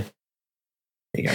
Volt itt még egy történet, ez, és elnézést, csak pont ezt ragadtam ki, de három elektromos modell volt, amit beraktak, az a Tesla Model 3 volt, a Volkswagen ID3 és most olyan jó, hogy nem emlékszem, mi volt a harmadik, de volt még egy elektromos modell. Ja, igen, Renault Zoe.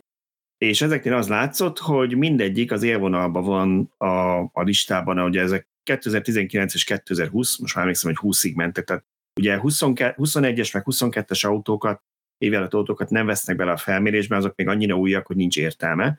Tehát 20 meg 19-esek, és itt jóval jobban szerepelt a Model 3 is, meg az ID3 főleg. Az ID3 ugye csak egyetlen évvel a 20-as évvel adta az elsővel, amikor egy ilyen 50 ezeret adtak el egy év alatt, sőt, ugye az évvégén kezdték, és utolsó hónapban ugrott nagyon meg, szóval az egy ilyen érdekes történet volt, de a lényeg az, hogy, hogy az meg még, még kevesebb, az a 0,2 hiba volt ezer autóra vetítve, míg mondjuk egy benzinesnél hasonló korú ilyen négy, meg, meg néha tizeket is látunk itt számokat.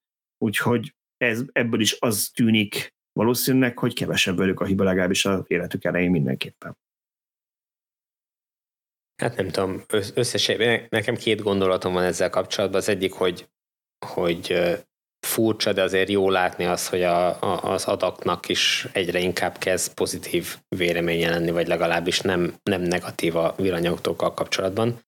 A másik meg azért mindig fölmerül bennem, hogy, hogy jó-jó adak, meg, meg nagy a mintájuk, meg ott vannak egy tényleg nagy piacon, de elég nagy piac ahhoz, hogy, hogy ilyen adatokat leszűrjünk belőle. Tényleg van elég minta minden autóból, hogy ez, ez releváns legyen, mert most egy, egy Octaviánál, amiből sokat eladnak, teljesen más történet a meghibásodás. Tudom, hogy ők ezt leszűrik ezer darabra, de, de nyilván akkor is, amiből csak 500-at adtak el, az máshogy néz ki. Igen, ha oda pont egy szerencsétlen példány bekeveredik, akkor az Igen. lehúzza az átlagot. Igen, tehát nagyon Megnéztem nagyon a, a Model 3 és az ID3 vonatkozásában, mert olyan fura volt hirtelen, hogy a, a model, nem azért az ID3-ban nagyon sok gond, hanem csak olyan látványosan, ugye ez 0,2 volt a 1000 autóra hiba, a legjobb elektromosak meg benzinesek se tudtak ilyet, mindig én 1 meg 0,9 volt, tehát jelentősen alacsony volt a szám, és én akkor emlékeztem arra vissza, hogy hát ez úgy volt, hogy amikor szeptemberben vagy októberben kezdték kiszálltani, ilyen német, a Németországra vesz csak német piacon, hogy arról készül a felmérés, ilyen 7-8 ezeret adtak el novemberig,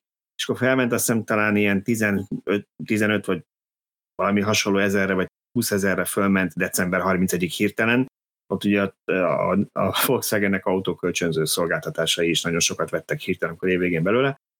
Úgyhogy, úgyhogy nyilván felmerül, de, de darabszámra ugyanannyi volt, mint a Model 3 kiszállítások abban az évben, tehát a uh-huh. kettőnek a, az aránya stimmelt legalább. Hát csak De nem hát mindegy, igen, hogy januártól decemberig adsz el annyi autót, vagy az utolsó két hónapban. Hát Nyilván a két hónapos autó kisebb esélye a hibás. Hát olyan szempontból, mennyit fut, nem? Hogy a hiba az hát jelentkezik. Maximum annyi, hogy az első évben mennyit futott, igen, de ezt nem a 2000-es évet vizsgálták, nem? Tehát a 2000-ben nem az átadott, autókat. Igen, nézték mondjuk ja, tavaly tehát évben. akkor néz, tehát idén is meghibásodhatott a 2020-as autó. Igen, Annyi, igen, hogy most... ott, ott egy fél évvel fiatalabbak az ID3-ak, mint a Teslák mondjuk. Igen, igen, igen ennyi, ennyi lehet benne, de Na, szóval én, én nem tudom, hogy ezek, ezekre mennyire egy, egy érdekes információ, de azért én autóvásárlást erre nem alapoznék. Hogy, hogy itt melyik, hát igen, az is, milyen az is jó kérdés, hogy van attól autónál, te mennyire az adakot fogod hívni, és mennyire annak az autónak a, mondjuk ha még a garanciában benne van az, hogy kijönnek érted, elviszik, akkor miért az adakot hívnád? Az könnyen lehet, hogy az adaknál futnak össze azok a szálak, tehát Magyarországon is, hogyha ez egy asszisztans, meg a, cég, hogy... a gyári asszisztanszt mhm. hívod, uh-huh. akkor nem a, a gyári mérnökök fognak kijönni, hanem a ez megbízott, tűnik, igen. megbízott uh, autómentő szolgáltatás, ami lehet, hogy Németországban az esetek többségében az adak, nem tudom, hogy uh-huh. ők ez valószínű. hogy működnek. Na jó, szerintem hagyjuk egy kis időt a kommentekre is, hogy ne maradjunk el a kommentek hát, hogy beleférjünk a két órába? Hát ott mi nem tartunk, Tibor, abszolút jó fiúk vagyunk még, úgyhogy nem kell, Na, még, nem kell reklamálnod. Um, Oké, okay. a napelemes témában volt az első pár kommentünk, úgyhogy ezekből válogattam párat. Az egyik az arról szólt, hogy, hogy az volt a téma, hogy mikor lehet ezeket a rendszereket bekapcsolni, meg mennyire vannak elmaradva a telepítések. Azt írta valaki, hogy amikor készen vagy a beruházásra, a bővítésre, és bejelentett, hogy jöhetnének átvenni, a válasz néma csend. Ezt csak azoknak mondom, akik nem telepítettek még napelemet, hogy ne úgy, hogy kijön a napelemes cég, telepíti, megnyomják a gombot, és onnantól kezdve áramot termesz, hanem ezt át is kell venni a szolgáltatónak. Ugyanúgy, ahogy ők jóvá hagyták a terveket, még miután telepítette a napelemes cég, nekik még át is kell egyszer venni. Pedig ugye mondhatnák, hogy a regisztrált villanyszerelőjük, hogyha ő telepítette, hogy ő is hogy mindig egy villanyszerelő velük, akkor, akkor az nekik oké, okay, de nem. Hát az nem biztos, hogy, az nem biztos, hogy, hogy szolgáltató által regisztrált villanyszerelő ám. De el, előrébb lennénk, hogyha azt mondanák, hogy legalább szolgáltatát a regisztrált freelancer, nem kéne várni még arra, hogy még egyszer ők kijöjjenek, és még egyszer megnézzék. Amikor mi telepítettük annó a rendszert 2020-ban vagy 21-ben, már meg nem mondom, akkor azt hiszem 20-ban, akkor két hét alatt megoldódott, de volt olyankor is már, aki hónapokat várt. Most már lehet ilyen fél évekről hallani. Akkor, akkor nekem is szerencsém volt, bizony gyorsan, gyakorlatilag azt hiszem egy másfél héten, egy másfél héten belül meg volt a Na most ugye azt mondja itt a, a hallgató, és ebben nyilván van logika, mert ugye amikor te meg én telepítettük, akkor nem volt az a roham, ami most volt, tehát hogy most, amikor ilyen 70 ezrek futottak be pár nap alatt, azt mondja, hogy hogy majd amikor érdekelt az ügyfélszolgáltató, hogy mégis mi a helyzet, kapsz egy szabálylevelet, türelmet kérnek, mert sok a dolguk a HMK ügyfelekkel, és érdekelné a hallgató, hogy van-e valaki, aki belelát abba, hogy hogyan, működik a, hogyan működnek a belső folyamatai az engedélyező szolgáltatóknak. És egy másik hallgatónk erre azt írta, hogy náluk az utcában, ott az EON a szolgáltató, a legutóbbi HMK rendszert valamikor a tél második felében telepítették, ugye most vagyunk májusban, tehát a tél második felében az évere is lehetett, az egyik szembe szomszédnál, és pár héttel ezelőtt történt meg a beüzemelés. A másik szomszédnál tavaly novemberben értesült a rendszer, nála pedig csak kb. egy hónapot kellett várni. Az ő rendszerük meg tavaly januárban lett telepítve, és egy hét múlva már be is üzemelték. Jó, az Akkor még a roham előtt volt, de nagyon nagy a szórás, igen. Szóval érdekes, hogyha valaki szolgáltatónál dolgozik, akár álnéven szeretne posztolni, kommentelni, vagy van erről infoja, kíváncsiak lennénk mi is, hogy ez mi alapján van, hogy akkor most van valami prioritási sorrend, vagy ez a végére kerül, hogy ugyanaz a csapat foglalkozik ezzel, akik egyébként a terveket is jóvá hagyják, és akkor megint a végére kerül az emberre, miután, miután telepítették, hogy jó lenne ezt tudni, mert Hát, Nyilván hogy híres embereket előre járom. veszik, úgyhogy Balázs, ha bővítesz, akkor van esélyed rá, hogy hamarabb kimennek, tudod, ott fognak susmatolni. Én menjek a villanyúrás Balázshoz, én menjek. Mind, ez biztosan így lesz, ezt jól látod. Igen, igen. Oké. Okay. Másik komment az volt, hogy jó lenne tudni, hogy az éves szaldós régi háztartási napelem marad-e, vagy ha jól tudom, a jelenlegi jogszabály alapján átmegy havi szaldóba, kérdőjel. A rövid válaszom az, hogy igaza van, jó lenne tudni. Szöcske, mit tudunk Én is, ennyit, én is ennyit tudok hozzátenni. Én egy körülbelül fél éve mondogatom ezt, hogy én a de, december 31-i közlönyben várom ezt a megoldást, hogy az évféli kocintás előtt percekkel fogjuk megtudni, és ha még elég józanok vagyunk, meg is írjuk, hogy holnap reggeltől mi várható. Legyünk egy kicsit optimistábbak, jó? Hát, ha ki tudjuk énekelni valakinek a szájából ezt az információt, Uh, én bizakodó vagyok, szerintem próbáljuk meg fölkutatni, hogy, hogy ki lehet ennek az információnak a tudója, és próbáljuk meg meg Ki ezt, erről a legtöbb cikket, Tibor? Ki, ki foglalkozott ezzel a témával? Szöcske? Na, a csalán. A csalán, a csalán visszacsapni.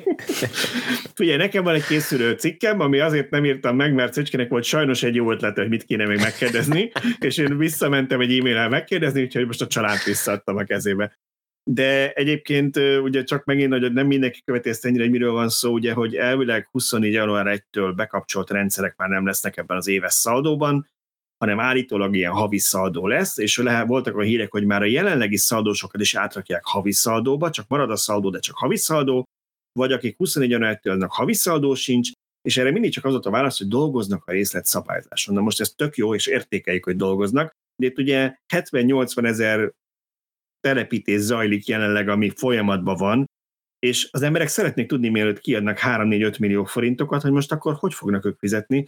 Tehát, hogy Szöcskese a viccből mondta, hogy nem lenne túl jó, ha december 31-én tudnánk meg, miután elköltötte mindenki a pénzt, meg telepített, meg előleget fizetett, hogy most akkor, most akkor mi van. Jó, hát remény, ha megutoljára. Hát igen, én, én optimista vagyok, bízom benne, hogy azért nem fognak akarni kiszúrni ennyi emberre.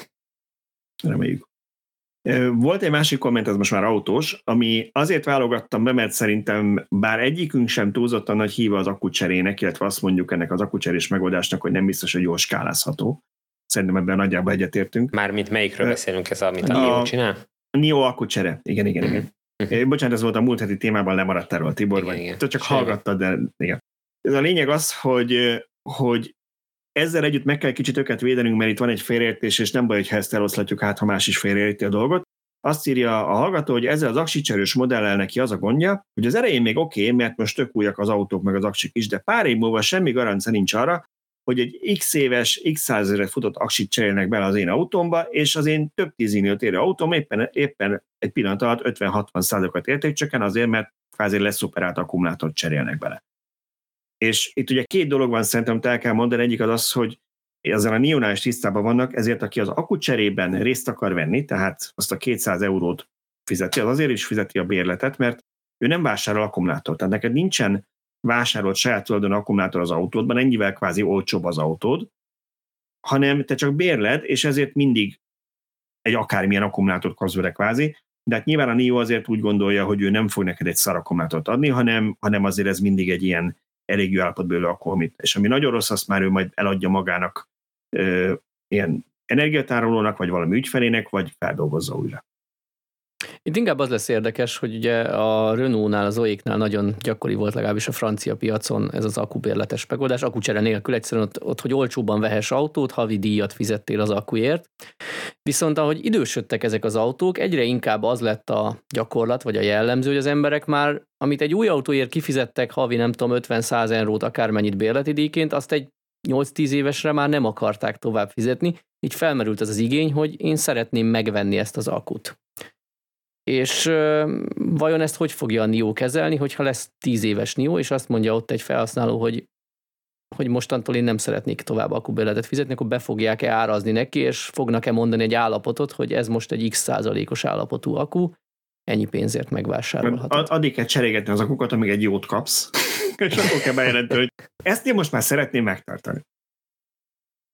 Ja, hát itt a Zoe kapcsán azért még az fölmerül kérdésként, hogy uh, hogyan fogják azt tudni megoldani, hogy a Németországba értékesített akut bérletes autót eladnak mondjuk Kelet-Európába valahova, még az EU-n belül, vagy akár még az EU-n kívülre is, akkor azt uh, hogy fogja tudni a tulajdonjogot majd a, a, a NIO bevasalni az autón. Tudom, távolról elérhető és letétje az autót és kész, de hát azért ismerjük, hogy a Kelet-Európában mindent meg tudnak oldani. Hát igen, meg ez az olyéknál is ugye probléma volt, hogy a kelet-európai újdonső tulajdonos hogy tudja ellenőrizni, hogy ugye most szerintem ma már ez, ez egy rendezettebb kérdés, de hogy honnan tudom, hogy abban tényleg saját akku van-e, vagy amikor rájön hát a Renault, hogy ez már gyanúsan Magyarországon üzemel fél éve, akkor egyszerűen letétják, és így jár. Igen, tehát itt lehetnek porúját vevők, majd akiknek azt mondta az eladó a kereskedés, hogy hát ez saját tulajdonú akkus, és egy sajtpapírt még mutat is róla, hogy ez tényleg így van, és közben meg bérletes volt az autó, és a magyar tulajdonos meg jó hiszeműen saját tulajdonú akkuként kezeli a, a történetet. Hát lesznek itt meglepetések, nem tudom, hogy erre egyébként mi a megoldás. Hát egy technikai megoldás, vagy egy gyakorlati megoldás lesz, oda kell menni az első legközelebbi akucserélő állomáshoz, és rápróbálni, hogy cseréle benne a gépakut. Egyébként ez, jogos, ez tehát jó. hogyha ha, ha, ha lenne Magyarországon a... csereállomás, vagy a gyárnál De mivel állni. Magyarországon egyelőre nincs használt se ilyen autó a piacon, ezért úgyis Ausztriában, Németországban akárhol veszel meg egy ilyen használt autót, és ott rápróbálhatsz, hogy a legközelebb. Jó, de lehet, tehát hogyha ha mit tudom én, jövő héten valakinek eszébe jut, hogy felvásárol egy ilyet Németországba és hazahozza, akkor még mindig ott a kérdés, és ez, ez egy jó gondolat egyébként, hogyha a navigációba tudsz tervezni a kucseréhez célpontot, tehát hogy te ahhoz az akucsere állomáshoz akarsz menni, és ott egy, rendelsz egy akucserét, és ha ezt engedi a rendszer, akkor nagy valószínűséggel akubérletes a kocsi. Na, ezt is megoldottuk, mehetünk haza. Fantasztikus. Na. Akkor már csak tényleg bár rövid, rövid kommentem, ez a viccesebbekre hagytam a végére. Egyik az arról szólt, hogy a hőszivattyú az igazából mínusz 5 Celsius fokig hatékony, onnantól viszont rohamosan csökken a hatékonysága, Uraim, jó lenne, ha ezekről a dolgokról nem így beszélnének, hanem alaposabban mindenre felhívva a figyelmet. Szerintem elég sokat beszéltünk. a figyelmet. Felhívtuk, elég sokat beszéltünk már hőszivattyúkról autók kapcsán, és ez kvázi köztudatnak vettük, hogy valóban romlik a hatékonyság, de azért nem arról van szó, hogy egyáltalán nem hatékonyak. Ugye a legutóbbi tesztünkben, amikor télen ilyen mínusz 10 fok körül teszteltük, akkor az volt, azt látszott, hogy minimálisan csökkent a különbség az előnye a hőszivattyús autóknak, illetve inkább, ha azt mondom, hogy, hogy nem volt annyira szignifikáns, hogy, hogy, hogy nagyon megérné, nagyon sok százeret kiadni érte, de az valóban mínusz 10 fokban volt, de még akkor sem volt rosszabb, mint egy rezisztív. Én ehhez azt tenném hozzá, hogy a magyarországi téli átlagos hőmérséklet, az, ha jól emlékszem, ilyen 7 fok körül alakul. Ment, hogy plusz. Igen. Tehát innentől kicsit azt mondom, hogy kit érdekel. Tehát eleve, ha valahol egy puffertartályos hőszivattyú van egy házban, nem egy autóról, szerintem ez annak kapcsán merült fel uh-huh. ez a komment, hiszen a Igen. fűtésről beszéltünk a múlt heti podcastben. Tehát ha egy házban puffertartályos hőszivattyú van, nem egy klíma, akkor azt lehet programozni, hogy a nappali órákban, amikor mondjuk van napelemes termelés, akkor fűtse fel a tartályt, és ne éjszaka dolgozzon, amikor a leghidegebb van.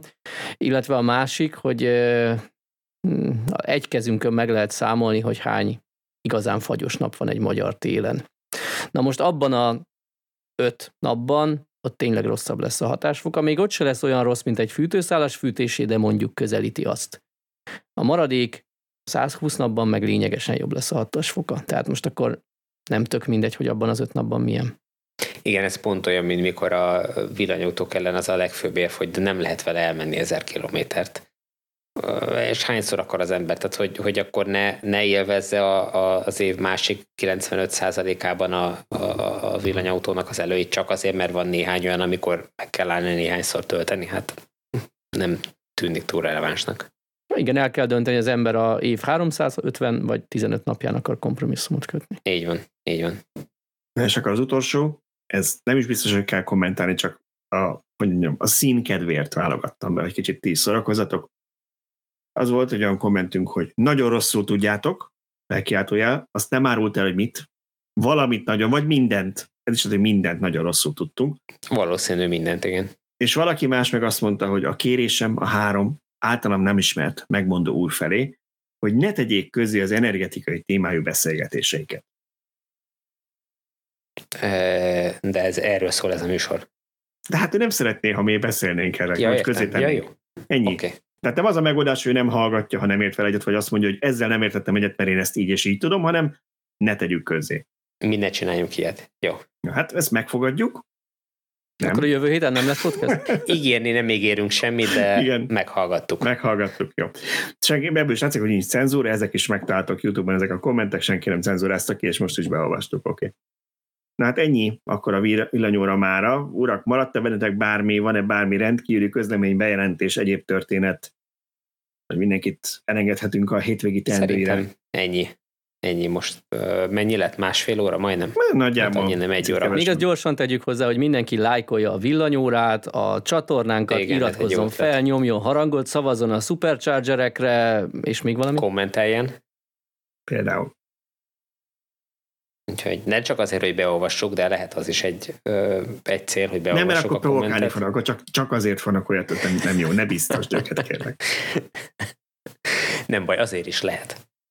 Oké. Okay. Na hát akkor nagyon szépen köszönjük a figyelmet. Jövő héten veletek ugyanitt a 179. villanyórában. Sziasztok! Sziasztok! Sziasztok! Elektromos autóbiztosítás kalandokra tervezve. Allianz